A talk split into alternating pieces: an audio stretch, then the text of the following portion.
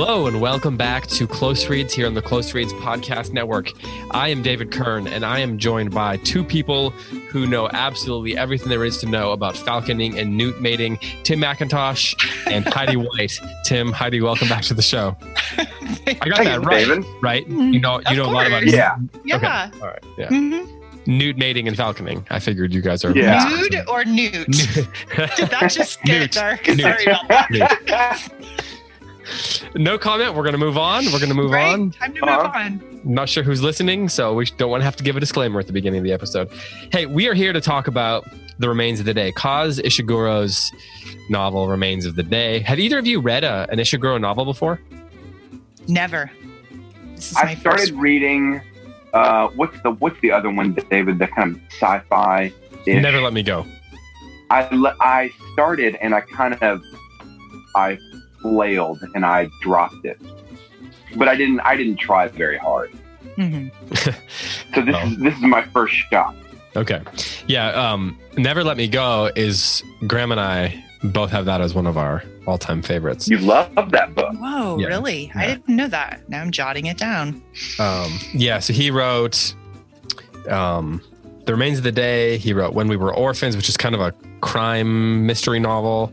Um, Never Let Me Go, it's kind of a sci fi ish uh, novel.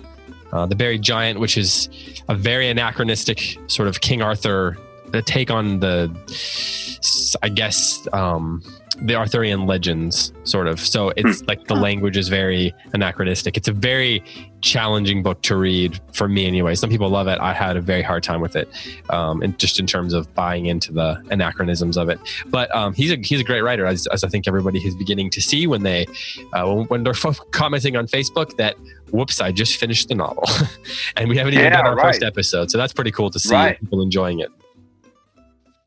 That was I I'm listening to it or I listened to it and I own a copy of it also.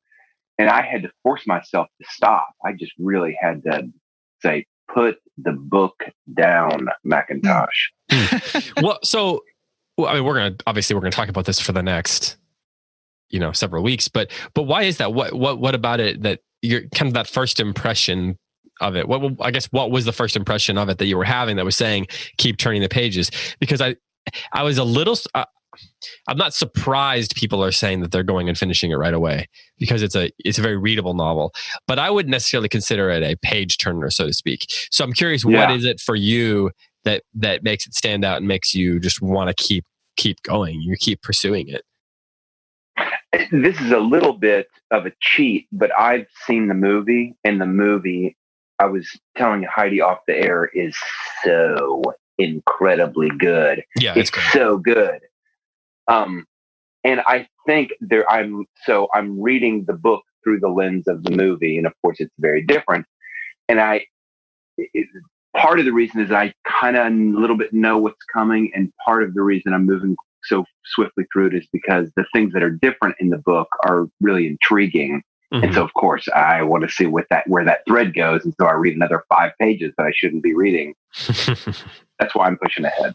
I mean, I don't think anyone's gonna like get mad at you if you if you read it. It's a, you say you shouldn't Well- read it. It's okay. You, you know, we're not going to be mad at you. It's fine. But th- I mean, this happened with the power and the glory. I would read ahead, and then I would forget where we had stopped. And so I remember one time you guys were like, "Dude, we haven't gotten there yet." I was like, "Oh yeah." So I don't want that to happen on this one. Yeah, well, the movie, yeah, the movie's Anthony Hopkins and Emma Thompson. It's a Merchant Ivory production from what the mid '90s. It's Yeah, it's it's cons- 93 it looks like it's considered a classic of the merchant ivory sort of uh, genre sort of merchant ivory era have you seen the movie heidi No, I know nothing about this story. All I know is the reading that we've done this week. Mm, okay well we're going to dive into that quickly but like i said a minute ago before we started recording i was handed a paper i'm supposed to read it so let's see what is it that we are brought to you by this week um oh okay so uh, this is this is uh, I, I this is a new copy for me here but it turns out that we are brought to you by can we get a drum roll tim Brrr, bing. We're brought to you by the Lost Tools of Writing this week um, because we are very Oh. we are very excited to announce that the Lost Tools of Writing level three is about to come out. We are finishing it up now. It'll be available for purchase in February. So level That three, is super exciting. I'm Yeah. thrilled about that. it's it's um Matt Bianco's been working really hard on it for like probably A hundred whole life- years. his hundred years, Yeah. a long time. But level three follows up where um the persuasive essay in level one and then the judicial essay in level two began. So this is now the deliberative address that you'd be working through. So as a writing program, it introduces new schemes and tropes, you know, all the things that you were used to in the, the first two levels, but more of it, you know, on a, on a higher level and more tools for writing strong paragraphs. But one of the things that we've really pursued here with level three is lost tools as a thinking program and taking that like really deep, you know, much deeper than even the first two, the first two levels. So from that perspective, it's also introducing a lot of elements of logic to help writers discover hidden assumptions and to evaluate their arguments on a, on a really mature level. So we're pleased to bring you the next step in your student's journey through classical rhetoric with the Lost Tools of Writing Level 3. Be on the lookout for that. We're going to have a big sale at a secret date coming up in the next four weeks, shall we say. So be on the lookout for that if you're interested. That gives us level one, two, and three, which is the, the perfect sort of uh, curricular structure for, say, seventh, eighth, and ninth grade if you're interested in that. Um, and if you have any questions about that or want to learn more, you can head over to losttoolsofwriting.com or you can find the Lost Tools of Writing uh, Facebook group, and there's lots of discussion going on there. And uh, Matt Bianco will always be happy to answer questions about uh, the purpose of this level three and and how it can uh, continue help you continue your uh, not just teaching writing, but also uh, working on thinking with your students. So, yeah, Lost Tools of Writing, losttoolsofwriting.com if you want more. And, and of course, if you're already a user and you want support, uh, head over to the Facebook group. There's lots of good support available to you over there. So, all right, we've done, we've taken care of the business. I read the copy that was passed on to me and uh, well done, David. added Good on job. some of my own thoughts as we went. So let's talk remains of the day. Uh, Heidi, you said you're new to it. You- You've only read as much as, Mhm. As you were assigned for this week. You've only done the homework. so Tim just kind of said, he, you know, his first impressions are very tied to the movie, and he's enjoying seeing what's new and the world being expanded from what he saw in the movie. What were your first impressions uh, of this book? Did you are you as taken with it as as everyone else is? Yes, so far I I'm delighted with it. I think it's just beautifully crafted. I expect we'll talk about that quite a bit uh, between the three of us. Um, there's a lot of subtext going on, but and it seems to be pointing in certain directions. But of course, I haven't seen any of it unfold yet. Mhm. So I, but the writing's really lovely, and you know, several people mentioned this already on the Facebook group. But you know, of course, I'm me- immediately making connections with um, the same things that other people are the Wooster novels, you know, Mhm. Wodehouse and Downton Abbey, and just kind of this contemporary obsession with the ceremony of English country life, um, which is a fascinating turn of event considering the fragmentation of our culture, right? But there's Mhm. something about it that just draws people in, and so I'm I'm captivated by. it. I'm excited to see where it goes. Yeah, I, I was thinking that you you mentioned the the Wodehouse, the Jeeves and Wooster factor, and I was thinking another name for this novel could have just been Stiff Upper Lip, which is like the, the classic, you know, Wodehouse thing that that uh, Jeeves is always talking about, and Bertie's always sort of trying to um, live out, but very poorly. Um, Right. There's a couple things. Go go go, Tim. Go go. It's one of these. I noticed in a couple of the the back cover blurbs, people referring to the book as a comedy of manners, Hmm. and because that really surprised me. Because when I think comedy of manners, I think Jeeves and Wooster, and I and maybe even something like Fawlty Towers, you know, the old BBC show or something like that. And this book does not strike me as a comedy of manners, even though there are very funny things in those opening two chapters. But ha- knowing the story from the movie, I thought, gosh, I don't know what a comedy of manners is, I guess, if this is a comedy of manners. There, yeah. Well, I was going to say one of the things we should probably talk about off the bat is that there are a number of sort of archetypal forms at play here that that I think Ishiguro is uh, playing with, and then I don't want to say subverting because that's such a that word has connotations. I don't think that he's saying that the forms are negative. I think he's just playing with certain forms, certain archetypal yeah. forms. You know, we have the road novel, for example. You know, the classic. I mean, the classic, yeah. the classic, the most classic of all stories, right? Is like right. the road, the road, the journey novel, right? It's the mm-hmm. it's the Odyssey. Huckleberry Finn. Huckleberry Finn. It's this Joseph. You know, it's it's you go you're you're on the road somewhere, and mm-hmm. and uh, you there's somewhere you're supposed to be going, or maybe you somewhere you're supposed to be running from, right? And so it's certainly playing with that. And then that the other one is yeah, the comedy of manners. And so Heidi, when you think of a comedy of manners, do you what do you think of? How do you define that?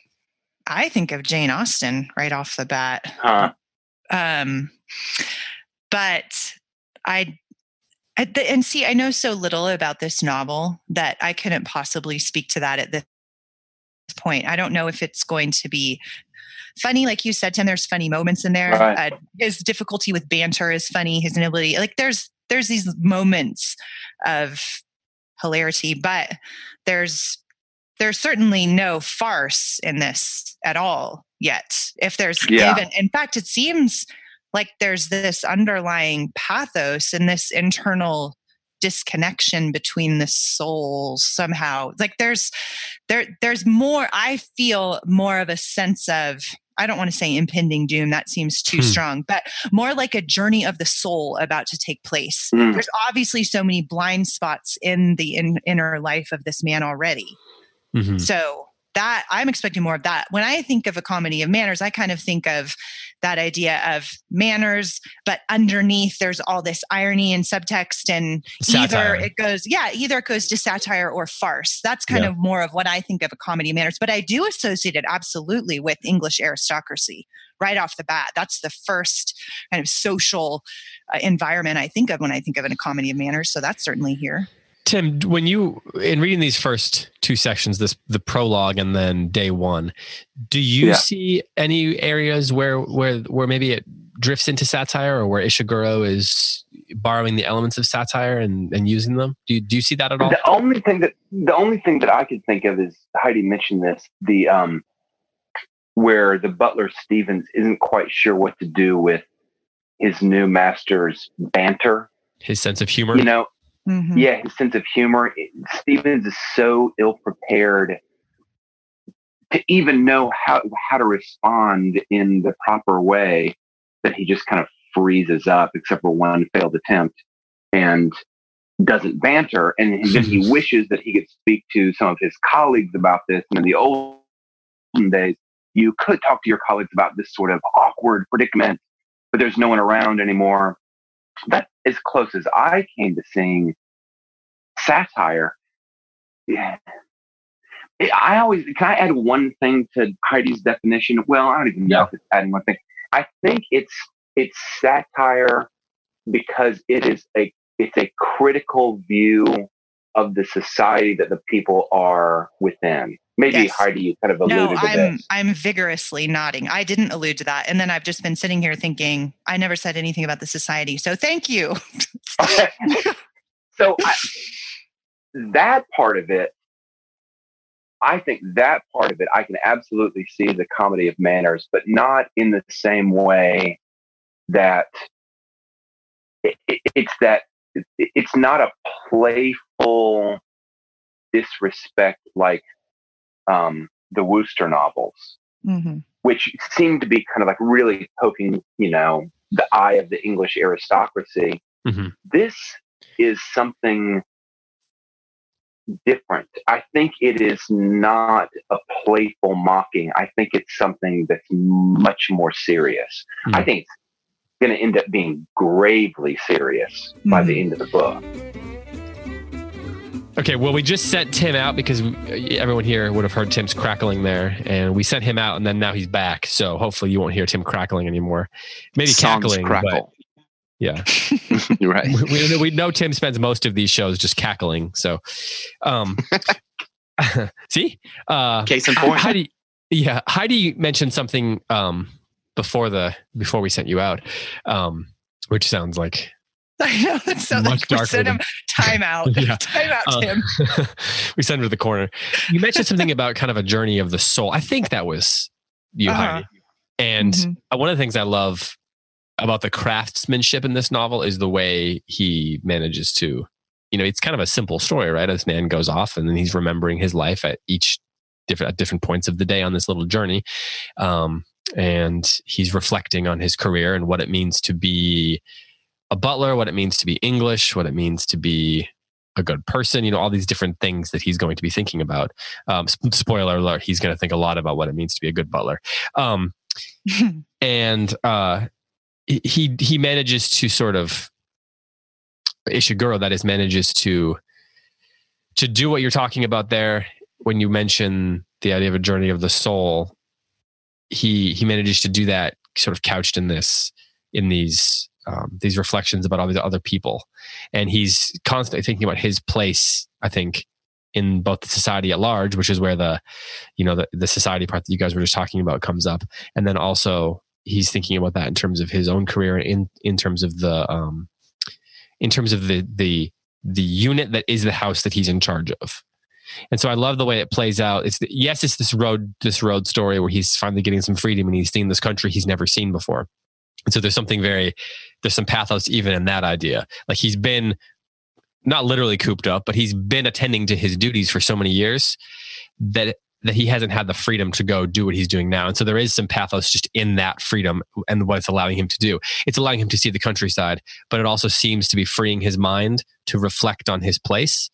But then it also allows him to reflect on his place within the society at large and then also the the purpose of the the, ho- the house itself. And I think all those layers that are that are in play here um, are are examples of how good of a novelist Ishiguro is because it seems simple on the surface, but then that's where all that subtext comes out that you're talking about, Heidi.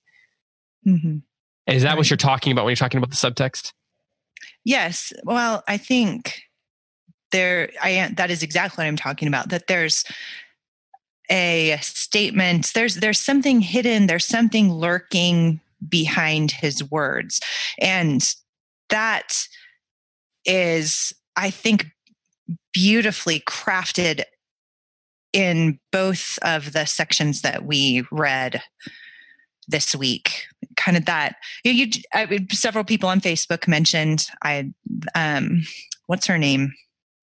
Who's he wants to go see I'm Ms. just Kenton. blanking right. Miss Kenton. Right. And here's a great example of subtext here. He's talking on page six in my book. It's just the second page of the novel. Uh, he's talking about um, how he didn't really take Mr. Farraday's suggestion seriously, but then he remembered Miss Kenton's letter, her first in almost seven years, if one discounts the Christmas cards. But let me make it immediately clear what I mean by this. What I mean to say is that Miss Kenton's letter set off a certain chain of ideas to do with professional matters here at Darlington Hall. And I would underline that it was a preoccupation with these very same professional matters that led me to consider anew my employer's kindly meant suggestion. So he uses the word professional two times in the same sentence, mm-hmm. which seems a little bit Shakespearean, right? Methinks the lady doth yeah, protest right, too much. Exactly. Right? That's really clear right at the beginning. There there is here is a man who knows a lot of things, but he may not really know himself. He's either hiding even in oh, this is first person, so it's intended to be self-revelatory, mm-hmm. but right yeah. here we see immediately that there's something he's either unwilling to face or unwilling to tell so that's uh, curious, yeah. right? I think I think that's and that's kind of what I think I was trying to say a second ago. Right. That he has been yes. so tied up in the I don't know, I don't want to say I guess it's just like the everyday, the quotidian aspects of running this place and doing his duty that he hasn't he hasn't reflected he hasn't kind of opened up his own soul in a way right. that and I think the, the going on this trip is allowing him to do that. It's not just that he's seeing the countryside, but it's that he is his. It's allowing him to to it's open a personal odyssey yeah. of some kind, right?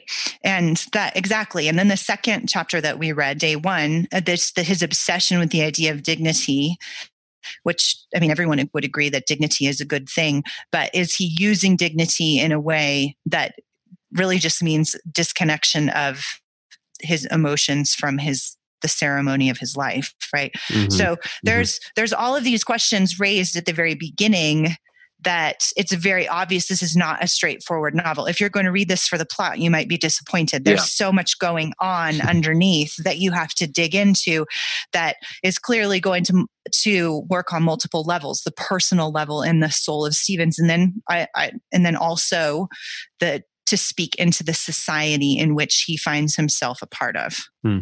Tim, I've got a question for you related to yeah. that, unless you wanted to add to that. Well, I, I just, what I see as this dilemma that's formed through the subtext of the opening two sections that we read is that Mr. Stevens is very devoted to a moral code. It's hmm. of the utmost importance to him to keep this moral code. But this code is very strongly bound up in his role within the house as a butler.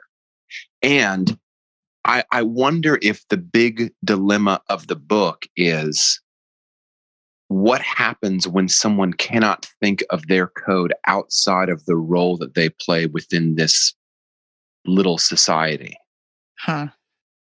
Because that will be a that will be a huge problem for Stevens going forward. And I think one of the things that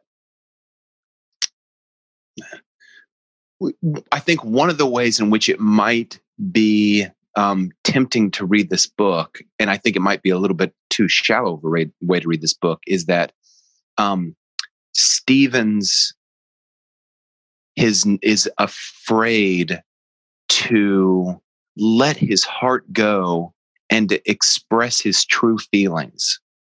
I mean, I think that's that's true. I think that's going to be like we you're already kind of seeing this exactly yeah, in the I passage mean, that Heidi just read. He gets this letter from Mrs. Kenton. We find out a little bit later, boy, there's some energy between he and Mrs. Kenton. But how does he frame this letter that he got from her? The first letter he's gotten from her in seven years, a professional matter. It's, it's a professional, professional matter. Mm-hmm. And so he well, confines everything to that that role that he's playing. But I think hmm. it's going to be tempting to see um to read the book as uh a romance, a a a gosh, not a blighted romance, a stunted romance, which there's part of that in there, but I think that the scope of the book is is bigger than a stunted romance. Hmm.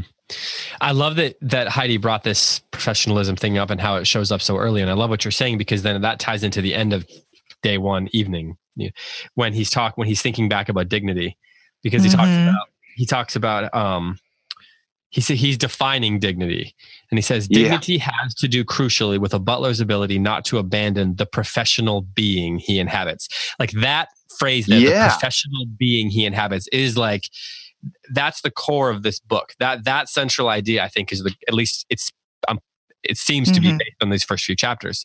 Lesser butlers, he says, will abandon their professional being for the private one at the least provocation. And mm. he goes on to say, they wear their professionalism as a decent gentleman will wear, wear his suit. He will not let ruffians or circumstance tear it off him in the public gaze. This he's talking about a good butler here. He will discard it when and only when he wills to do so. And this will invariably when he, be when he is entirely alone. It is, as I say, a matter of dignity. And then he talks about how there's certain people that would make, don't make good butlers, right? He's talking about quote continentals that are unable to be mm-hmm. butlers because they are as a breed incapable of emotional restraint. And Tim, you just talked about the idea of expressing emotions, yeah. right? He yeah. says the English are the English are in are are only the English are capable of this sort of restraint. And so at least at the beginning of the novel here, as he's setting off on his trip, this this highest good is that emotional restraint. It's a good thing. It's a it's a virtue to not express what you're feeling to be to to uh-huh. to not take off the clothes of that of duty is essentially what he's saying there. And yeah, that, that's yeah. just an example of what it's it's what you're saying there. He's his thought is embodying what what what you're saying there. And and I think because the opposite of that, um, the opposite of kind of professionalism, doesn't show one's emotions, it will be very tempting to say, aha, this is a book about its opposite, right? Mm-hmm. The kind of like romantic flourishing of the individual, um, stymied in a role in a society. But I think that, that would be a mistake. I'm just kind of like warning the readers that um, there's part of that that's true, but I think that the our author is dealing with a theme that's even even bigger than that. And mm. I feel like this has become kind of like a hobby horse for me because I brought up the course of love when we all got together and we're talking about our favorite books and the course of love is so critical of this like kind of like romantic notion that so many westerners have so you know you guys can kind of grade me and be like yeah tim is really like you know beating the stick against romanticism again but i think that it's so it's such a strong inclination, kind of like a, a pre philosophical inclination in American society, that it's easy to default into it. Even people who are kind of like a little bit, might be a little bit suspicious of it, it's easy to just kind of default into it and say, um, well, this is the story that's being told. It's a story of kind of like an individual unleashing himself from the entrapments of, you know, duty and society, et cetera, et cetera. Um, and as I've said, now probably it's the fourth time just something bigger is going on in the book. Mm-hmm. mm-hmm. Man, I'm starting to sound a little bit. Do you guys ever hear yourself and think, wow, you're starting to sound like an advertisement of yourself? I, have you ever talked in public for more than like four hours? If so, then yes, you know this feeling. yes, absolutely. well, and what's I was thinking this week, and even more as we're talking. So, David and I are also talking about Henry V, Tim, on the plays The Thing, and which is deals and grapples with this same exact issue, right? What does it mean to be a man and to be a king? What does it yeah. mean to be a man and to be a butler? That there's that sounds kind of silly, but it's it's a grand institution in England. And that is a very big deal. Mm. And so, to your yeah. point, yeah. it can't just be throw it all out, as you said, unleash yourself. Like, I love that verb. That's a strong verb. That that idea of throwing off the shackles of the hierarchy, you know, smash the patriarchy. That that this book seems even from the very beginning way too subtle the phrase you used when you described the movie to me was lovely you said it was delicate as lace mm. tim and i i think i'm i see there's just this this weaving yeah that's happening right and you have to pay pay attention to that honor the fact that that's very delicate yeah is what i hear you yeah. saying um, and let it let it be kind of a subtle unfolding of of somebody grappling with these things that actually matter on both sides? You know, in one of this book in the movie, I think the reason that it's so powerful for me is that I love stories about people that change their hmm. minds, which everybody changes their mind every day about something. But Stevens is grappling grappling with a total life world that he is in and he has got to face he has got he's going to be asking himself what exactly is happening in this life world that I'm in. It's not changing his mind about what his favorite dish is or what his favorite, you know, pair of shoes is it's it's he's facing a like a total epistemic he will be facing a total epistemic crisis and mm-hmm. I, I, think when people go through that um, it rarely looks like a volcanic shift with fireworks blasting on the horizon. It's often very very delicate and things that cause people to rethink you know the a life world that they're in um it doesn't it doesn't often look big. It often looks very delicate and small the things that kind of tip them off tip us off that something's not quite working here. Hmm. Hmm. yeah that's good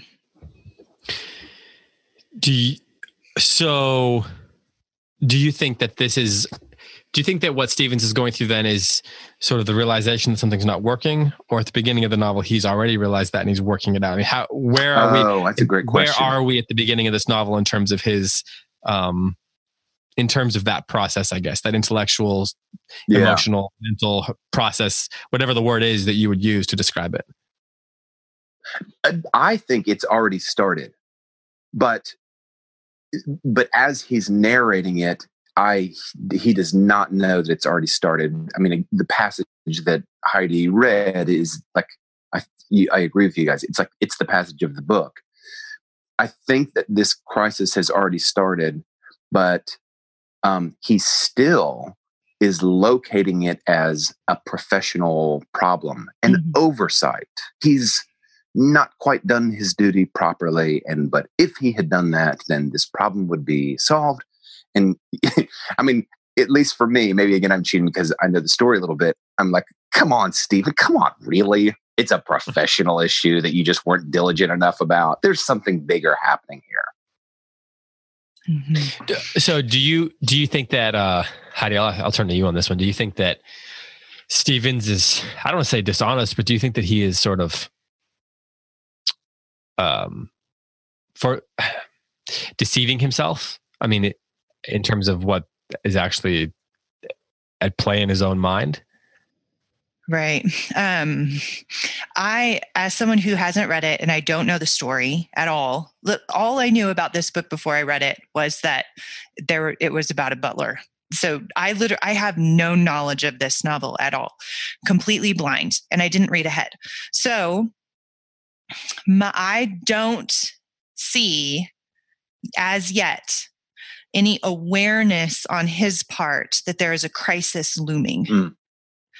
I do see exactly what Tim is seeing, which is the ground, the groundwork is laid for that. Right. So, and I think we're all we're all attuned to that in people's lives. Like one of the principles when you uh, of therapy of counseling is as the counselor when you're sitting in counselor's chair someone comes in and says i'm going through some kind of crisis and i don't know why what did blah blah blah. The first question you always ask are what are some recent changes in your life? Huh. Huh. always right? Because crisis always comes from something. Like it never mm-hmm. just appears out of the blue. It's hard sometimes to connect the causes to it. You know like sometimes you're not aware of this this thing happened and because of that i'm feeling anxious or angry or whatever. So Mhm, but it doesn't come in a vacuum. Mhm. you're not like smitten with a crisis. So there's so here i can see that there's you can kind of see it where it just the craftsmanship of the writing has given us some some clues some things we're paying attention to right? A letter from miss kenton. Uh-huh. that's a change.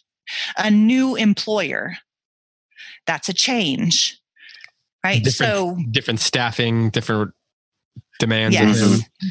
Yes. So there's these.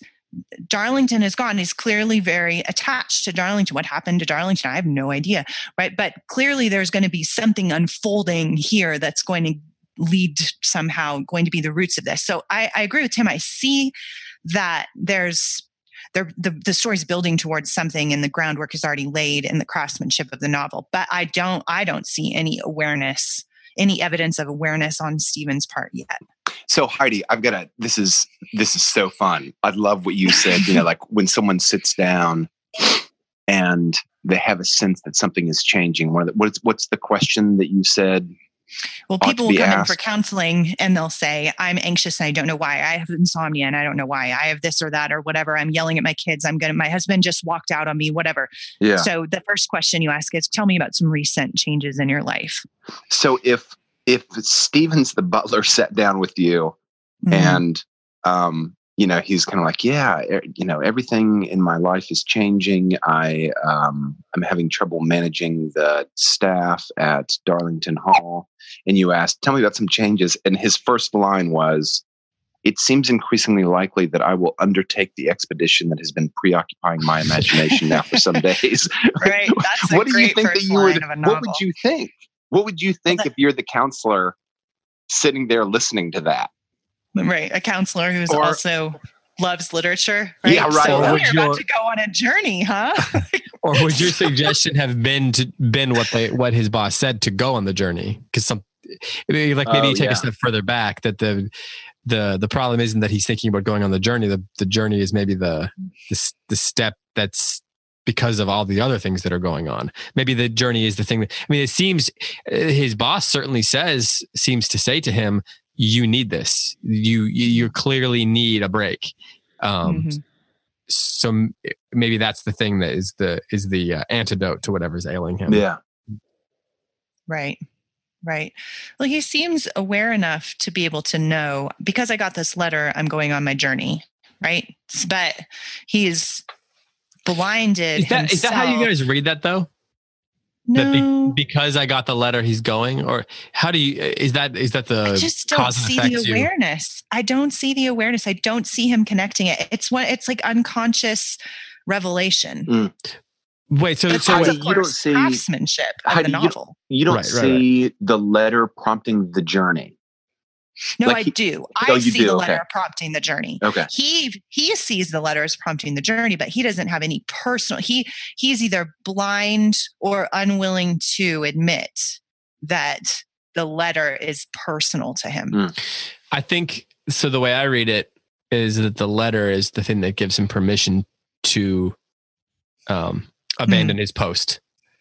Not that Hmm. it's not a cause and effect so much as um, the idea has been put forward by his boss, and then his boss says, "I'm going to be gone. You might as well go." I for a like while." that, David. And so he's trying to decide. You know, he, this is a man. It's all about duty, right? Um, and I, that's why Right. I think that the references to his brother in the war and um, the general Right. and how, why his father hates the general, that or the whatever the officer was that that went to stay there. I think that that's a key part because what he's essentially doing is he's keeping a post, right? He's defending a post, preserving it, and Right. Such a like that's the perfect nature of his phrase. position. And so when he when he Uh-huh. he doesn't feel like he can go, and so the letter is one of the things that gives him sort of emotional purpose, emotional permission to actually do it. It's not that he Mhm. needs permission from his boss because it's clear that he's never not that, that that's always something that's going to happen, right? Even when he's afraid that in the moment the guy's not going to give it to him, it's clear that he's going to give it to him. But if he needs to give he needs he needs to give himself permission to have a bit of freedom. It's not that he his Yeah. boss isn't giving him the freedom, and I think that that's a subtle but important difference. Would you agree with that? Yeah, I see that. But of course, he spends a lot of time justifying it and tying it to his duty, right? Because he's he couldn't just Yeah. give himself freedom. I mean, Yeah. psychologically, I'm not fully, fully. I don't have a, like a total feel for this guy yet. But I mean, it's pretty. Like I said, the craftsmanship just tells you so much about him in these first little two chapters before anything even happens. Mm. He is, but he has somehow he spends a lot of energy in those first couple of pages just if professionally justifying the visit to her whereas i'm just wondering is Mhm. this a man who i mean he's running to a woman for comfort i don't know like Mm. is there some like there's Yeah, we don't know that yet. right that's my question you know question mark like but that I'm going to flag that one for later. yeah I do think that one of the, that that the fact that he doesn't reveal that to us, that that stays a mystery, does add some emotional stakes, I suppose, to the to our agree. reading Yeah. of the novel. And it's a nice, like he could have just said, he could have revealed it earlier, but you know, he he there was restraint in the way he's telling the story and the in the way he's revealing bits of information to us. That's that's really well done. was she the housekeeper does he say that was i I don't Don't I can't remember her exact think position, in but this she, section that he says he says. says whether or not okay okay but she'll Well, end up being. It doesn't ruin anything. It, she'll end up being basically the female equivalent equivalent of the head butler. Okay. The reason I ask that is a small point that I do know that housekeepers are always called Mrs., even if they're unmarried. Huh? And so the fact that he called her Miss Kenton made me think she was either a lower servant or that that was some kind of like Freudian slip. Do you Uh-huh. know that because you have uh, been watching so much Downton Abbey and The Crown, and or is that just common knowledge among Colorado? David, It's- I mean, I learned at the knows same place I learned about newt no, falconing and newt mating. and falconing. Yeah. yeah, It's in my play. general knowledge encyclopedia that I keep next to my bed so that people can call on me for trivia. Am I supposed to refer to um, the housekeeper as Miss or Mrs.? Call Heidi immediately. Right. Heidi will She'll know. know. Yes. Yeah. I do love the way he drops little things in like that, as if because that's probably what a butler does. What you're describing there, right? Like they just have random information on stuff, and I so I love that he just drops it in there completely randomly. He's he's talking about um his father and he says i realized he says my father was indeed the embodiment of dignity and then he says i realize that if one looks at the matter objectively one has to concede my father lacked various attributes one may normally expect in a great butler but those same absent attributes are every time those of a superficial and decorative order attributes that are attractive no doubt as icing on the cake but are not pertaining to what is really essential I really I refer to things such as good accent and command of language. And then he says, you know, general knowledge on wide-ranging topics such as falconing and newt mating. Attributes So none of which my father would have boasted. It's just like those two things are so specific. Like they're so so he's talking about language, uh, good accents and language. Oh, also falconing and newt mating. It's just Yeah. the specificity of it is so funny and it's such a good bit of characterization at the same time.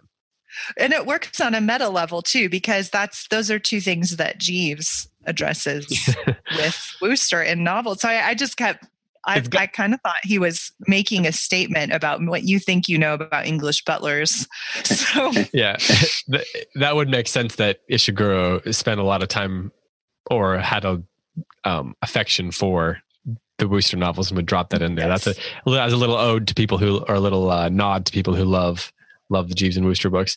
But uh, from a characterization standpoint, even the fact that he would be so specific, so it can be the meta nod that you're talking about there. But Mhm. That that that, that such a specific thing would occur to him and and the way his mind works says so much about him in just one phrase one very humorous phrase and i, I Yeah. love that about ishiguro's writing he reveals so much with so little as, as all great novels do Mhm. Hey, But I've got you're right, another- I'd love to read um, this Yeah, story that the it. father tells. So on The my in my book, it's page thirty six. is this the Um, tiger The story about the tiger that the father is fond of telling. yeah yeah the story was apparently true. Was a, apparently a true one concerning a certain butler who had traveled with his employer to India and served there for many years, maintaining amongst the native staff the same high standards that he had commanded in England. One afternoon, evidently, this butler had entered the dining room to make sure all was well for dinner when he had noticed a tiger languishing beneath the dining table. languishing is like such a good verb there like it's so funny. Like tigers languish. Only in like, the English eye could a tiger languish. Okay. Um, the butler had left the dining room quietly, taking care to close the doors behind him, and proceeded calmly to the drawing room where his employer was taking tea with a number of visitors. There, he attracted his employer's attention with a polite cough, then whispered in the latter's ear, I'm very sorry, sir, but there appears to be a tiger in the drawing room. Perhaps you will permit the 12 bores to be used. And, according to legend, a few minutes later, the, em- the employer and his guests heard three gunshots. When the butler reappeared in the drawing room sometime afterwards to refresh the teapots, the employer had inquired if all was well. Perfectly fine, thank you, sir, had come the reply. Dinner will be served at the usual time, and I am pleased to say that there will be no discernible traces left of the recent occurrence by that time. it's perfect It's so perfect. that's so good i love it do you, do you also have a have a have a passage like that that you it's our time to go through our favorite our blue passages right Yeah. the blues that's i mean that's definitely a blue i do really like the story about his father it's less funny which again i i just delighted so much in the writing Mm. this just the long sentences the language the meter the, the clauses, the clauses, Yes. which I ordinarily just like, oh, it drives me crazy. But I love how it creates this. Um, the, there's the kind of music of Stevens is in all these clauses and long sentences. Yes yeah they're just beautiful and so revealing of the thing just this masterful connection of meaning and form which that's what makes a great novel so that i i loved it I, but i i really I don't know that I want to read it necessarily. Wait, hold on. If there's a, a no, I do actually want to read it. Um, the when he's opening the car door for the drunken gentleman who want him to drive. Oh yeah, you got to read that. That's the next story. Um, so I will pick up kind of a little bit through the you know these these two young gentlemen have gotten drunk and they want uh, Mr. Stevens' father to drive, who's also Mr. Stevens, I'm assuming, to drive them all around these three villages. Um, and then they start talking negatively about the butler's employer. Um, and so he stops the car. And he says, This view is contradicted with such energy that Mr. Charles, quite aside from worrying he would become the next focus of the gentleman's attention, actually thought himself in danger of physical assault. But then suddenly, following a particularly heinous insinuation against his employer, my father brought the car to an abrupt halt. It was what happened next that had made such an indelible impression upon Mr. Charles. The rear door of the car opened, and my father was observed to be standing there, a few steps back from the vehicle, gazing steadily into the interior. As Mr. Charles described it, all three passengers seemed to be overcome as one by the realization of what an imposing physical force my father was.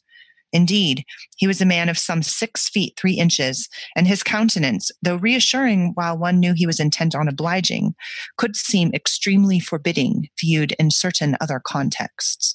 According to Mr. Charles, my father did not display any obvious anger. He had, it seemed, merely opened the door. And yet there was something so powerfully rebuking and at the same time so unassailable about his figure looming over them that Mr. Charles's two drunken companions seemed to cower back like small boys caught by the farmer in the act of stealing apples. Hmm. My father had proceeded to stand there for some moments, saying nothing, merely holding open the door. Eventually, either Mr. Smith or Mr. Jones had remarked, Are we not going on with the journey? My father did not reply, but continued to stand there silently, neither demanding disembarkation nor offering any clue as to his desires or, atten- or intentions. I can well imagine how he must have looked that day, framed by the doorway of the vehicle, his dark, severe presence quite blotting out the effect of the gentle Herefordshire scenery behind him. Those were, Mr. Charles recalls, strangely unnerving moments during which he too despite not having participated in the preceding behavior, mm. felt engulfed with guilt. The silence seemed to go on interminably before either Mr. Smith or Mr. Jones found it in him to mutter, I suppose we were talking a little out of turn there. It won't happen again. A moment to consider this. Then my father had closed the door gently, returned to the wheel, and had proceeded to continue the tour of the three villages. A tour, Mr. Charles assured me, that was completed thereafter in near silence. It was a long passage, but I loved it. I loved it because of the juxtaposition next to the pretty much purely funny story about the tiger. Yeah right?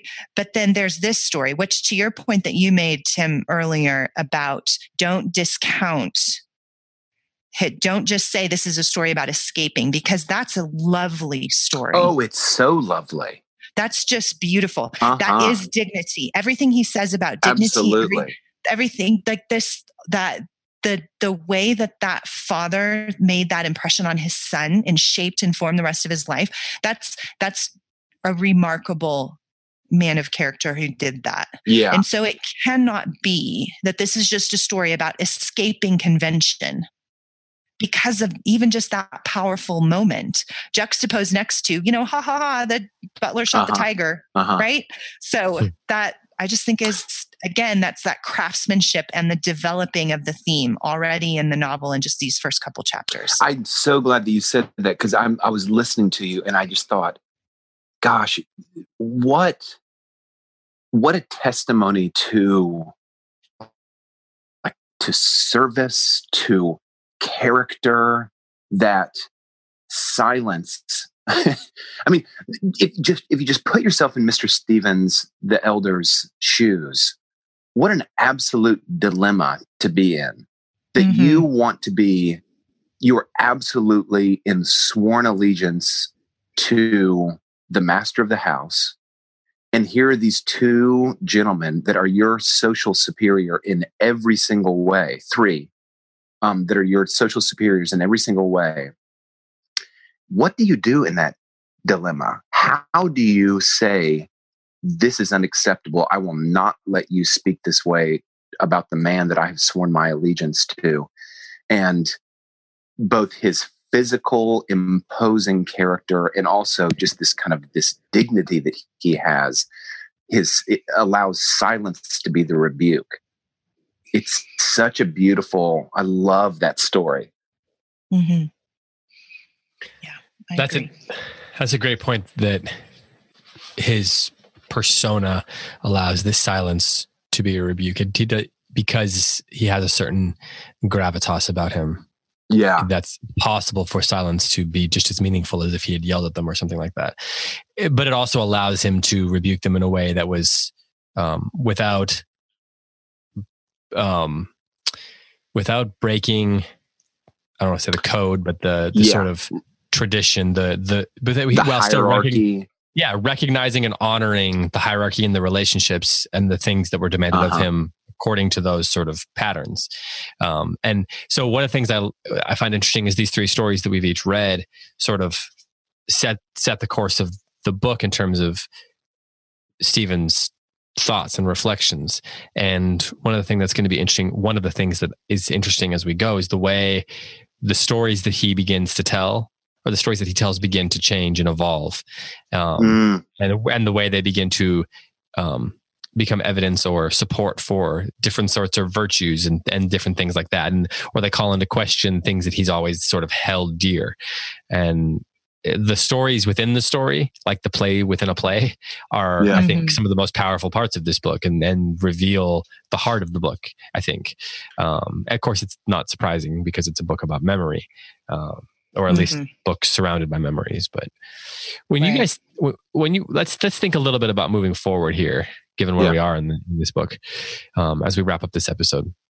So when you're this is a we've talked about how this is a road book you know there are some sort of archetypal forms that it's paying attention to but it's it's a road book about moving forward that's tied to memory and all that kind of thing what are the things that you're going to be looking for and the things that are worth watching out for in terms of those particular forms do either of you have anything in mind uh, from that perspective huh. And then the other question I guess I have is while you're thinking about that, I'll throw another one out for you to think about. Um, is what is the what do you see as the sort of central conflict of this book? Mm. You know, a lot of times by now, in the first 40 or 50 pages, we have a sort of sense of what it is that this character, our protagonist, is up against. It doesn't even necessarily have to be some kind of like real evil uh, in every novel, but what is the sort of conflict, the the tension, the stakes that that are driving the the plot or the the right. course of the novel however whatever word you want to put it given that some people would say this is sort of a plotless novel but you know what i'm saying. Yeah. Um i'll i'll take a, a shot at the first one. I think that question of what are we going to be looking out for? So he's made several dogmatic statements about the nature of his society, his role within it, and his own personal circumstances that I am expecting to be challenged throughout this novel. Mm. So I am looking for that. Um, the other thing that I'm looking for is the is an evolution in and and this ties into the first thing they're they're together. So that that would be the outside circumstance right? I'm looking for things that happen either internally or externally that challenge those dogmatic statements that he has made his own understanding the narrative he tells himself about his own life and his own world. Secondly i'll be looking for the changes in his internal narrative as he encounters that and that goes along with what you said david which i loved what you just said the nature of the stories that we tell ourselves right like that that is our internal life the stories we tell ourselves, the things we remember, and then the interpretations that we make of mm-hmm. those things and how they impact our actions. That is the internal life of a human.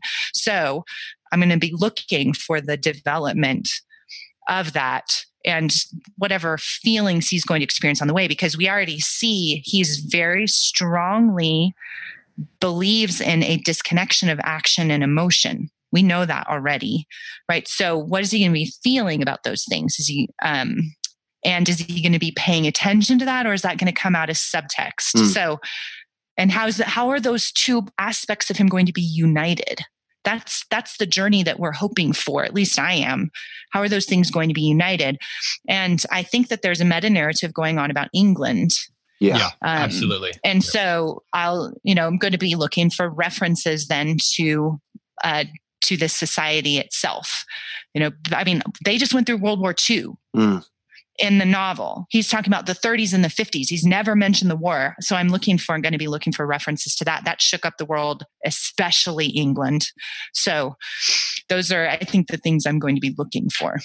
Hmm. Yeah, there's that whole section that we haven't particularly spoken about, but we'll come back to where he's talking about mm-hmm. the landscapes and he's comparing yes. it to the American landscape and that there's a sort of stiff upper lipness even in the landscape itself. And so tied to that is this question of what does it mean to be English? Um, and especially what does it mean to be English at that time, given the history and given what the future looks like it's going to be. Uh, and you know it is tied to the the questions that we're discussing over on the place the thing about henry you know what does it mean to be king but what does it mean to be the king of england in particular um, and mm-hmm. you know i think that's one of those questions that any any country is always asking itself it's certainly something that american literature is always asking itself but there is something very particular about english literature that i think is constantly asking itself you know characters are constantly asking themselves what does it mean to be a representative of Great Britain, of a place that refers to itself as great, so to speak. Yeah. And he, he right. references that as well. Um, and the question of greatness, what does it mean to be great, uh, is certainly at the core of this this book for sure, and it's tied to that question of what does it mean to be English. Uh, mm-hmm. I think hmm. bringing those things up is is a great point. Tim, can I turn to the to you for this question of this sort of the stakes question, this conflict question? What do you have any thoughts on that? Yeah, You're good I on think, conflict. Thank you. I think if you ever told a playwright he was bad at conflict, it would be time for the playwright to get a new job. you know? No, it would be time to write a play about yourself. Yeah. Right. yeah. Good point. The passage that we read about dignity and the kind of ineffable um, nature of dignity, Stevens has a terribly hard time defining it, though it's what his entire life is lived for. Mm-hmm. That, I that's think, a good point. So it made me think of this um, a passage from this philosopher that Heidi and I have been talking about that apparently might get started up as a slow read. Alasdair MacIntyre's book, uh, After Virtue. I don't think he says it in After Virtue, but in another place he says, um, "Beware when every when anyone uses the word intuition in philosophical writings. That should kind of basically set off an alarm that this person is smuggling in something that just feels right to them, but that they can't really, they don't really have like a philosophical justification for. Hmm. Now, I want to say, I am the biggest advocate of intuition as um, a legitimate leading light in a person's life. We function on intuitions all the time. It's, I mean, I think it's, it's reason in haste is what it is. However, if you can't define the very thing that you live your life for, it might be a sign that your intuition is sort of functioning on fumes. Hmm. And I think that that's what's happening with with Stevens is that his intuition of what dignity is is functioning on hmm. fumes, not because he doesn't believe in it, not because like dignity is not a real thing, but because it, that world is beginning to dissipate. That world that mm-hmm. everybody knows what dignity is. We don't even need to define what dignity is. We all know what it is. Yeah. And so I, that's to me where I'm going to be looking forward. I don't mean like with specific references to that word dignity, but just where um, Stevens' affection for and commitment to dignity are going to begin to uh, not have a justification anymore. Hmm. I love that you you mentioned that. So he he's all upset with his well, maybe that's maybe overstating it, but he he's having these debates with his his friend, and they're talking about dignity. And his friend says, "Well, it's just something. It's like a beautiful woman, right? It's just you just what you see, mm. it, you know when you see it or whatever." And he says, "Well, mm-hmm. but there's this sense to which someone can acquire it, right?" And so then he's spending all this time trying to explain and define it. And you're right that it's not creating a definition for it doesn't seem to be coming as easily as as maybe he, he intuits that it should. Uh, right. And, but so what he does is he turns to models, right? He turns to these stories of his father. Mm-hmm. Yes. And I think right. that yes. maybe what you're getting at is that the models that you turn to when you define something like that are not as clear and are, are maybe not as available and and and and so if the models are not there if, if the cultural memory if the sort of cultural Perfectly sense of the said. thing is gone is not as as clearly defined for you, then what's the next step? How do you move forward in terms yes. of defining those things and, and more importantly, living those virtues out? And so that seems is that is that kind of what you're getting at That's there? exactly right. Exactly okay. right. One of my favorite novels we've mentioned him before is Walker Percy, and so much of Walker mm-hmm. Percy's writings have to do with a very similar kind of crisis. It's a crisis in the South, the world that I grew up in. And mm-hmm. Percy's grandfather and father were both very decorated. I think they were both lawyers. They were, we would call them something like social advocates today um, for African Americans. And both of them committed suicide. And mm-hmm. Percy has this dilemma inside of himself.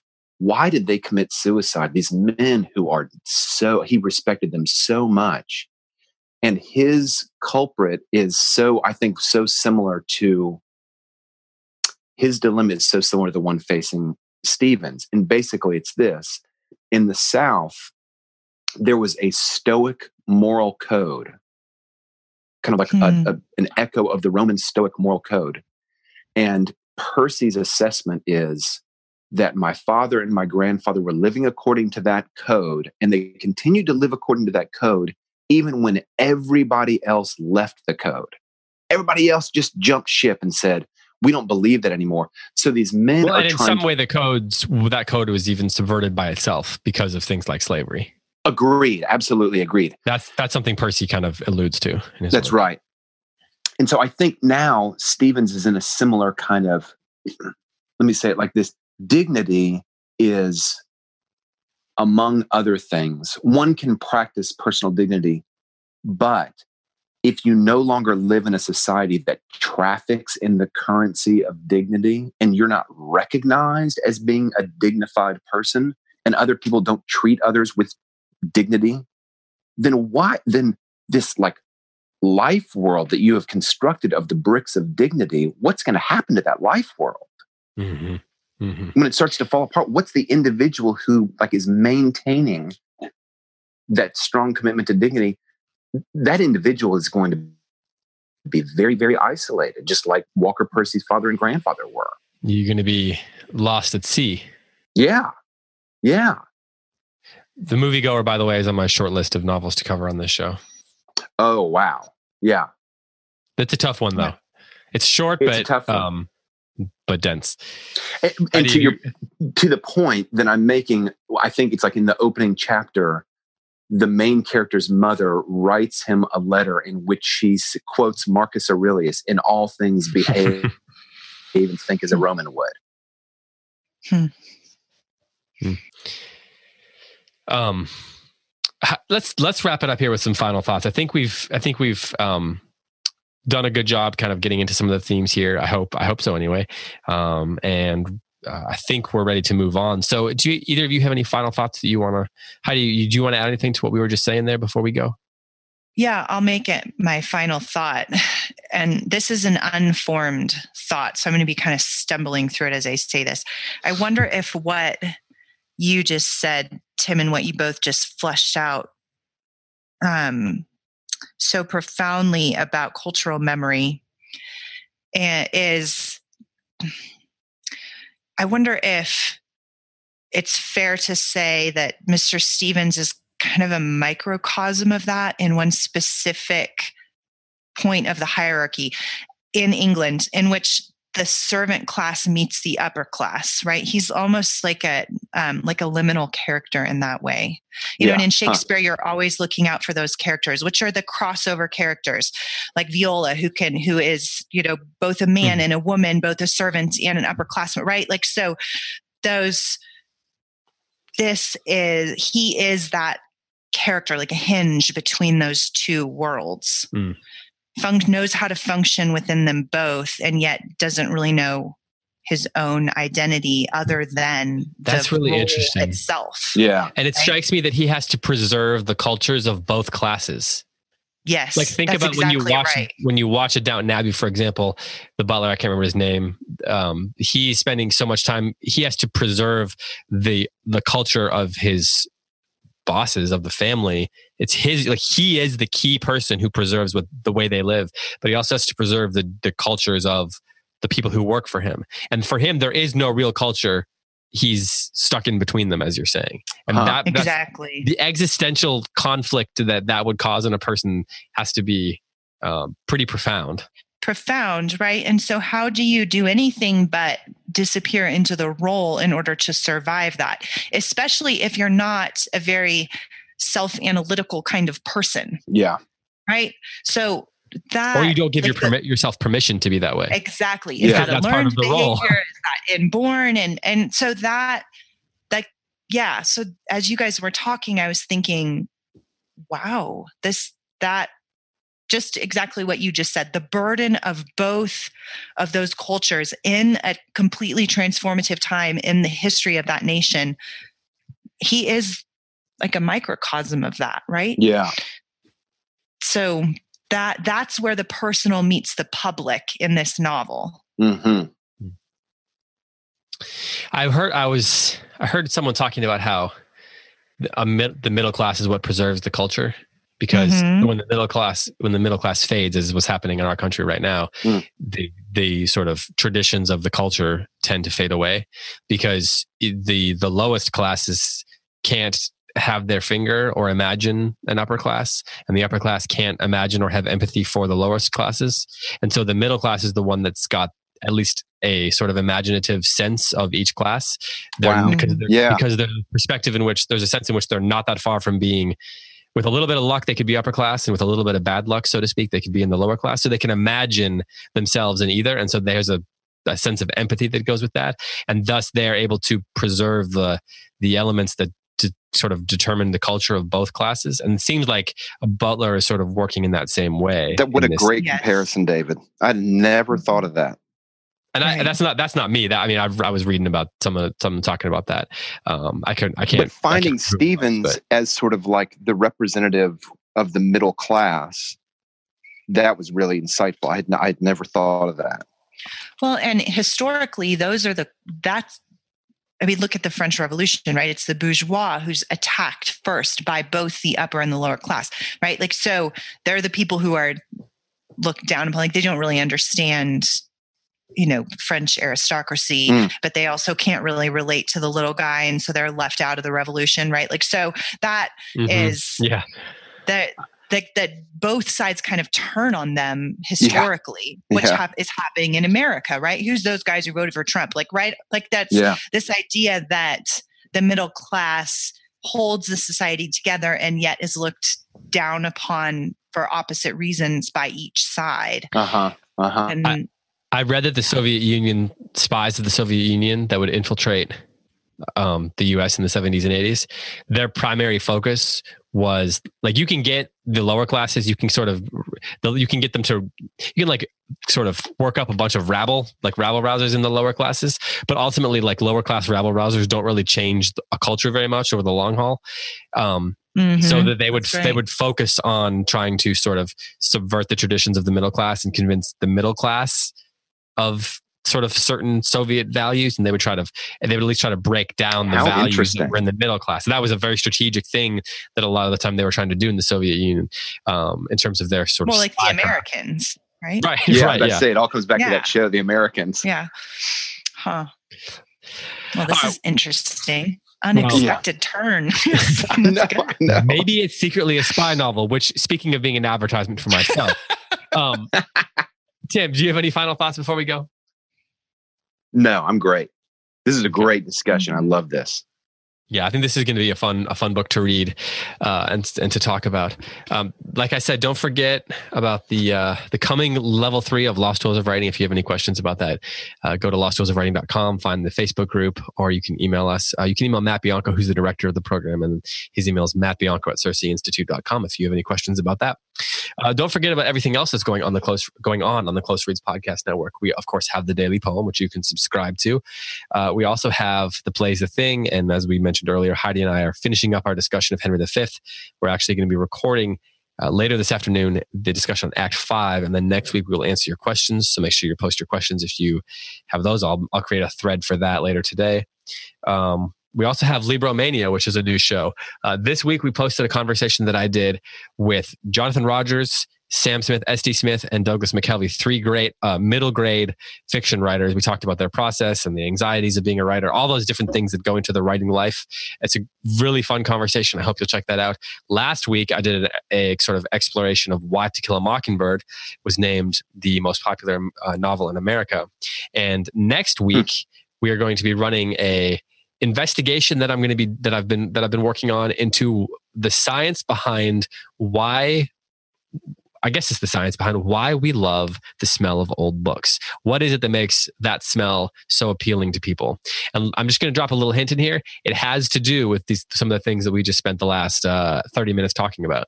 So Huh. um, there's some- Tigers? yes, specifically tiger.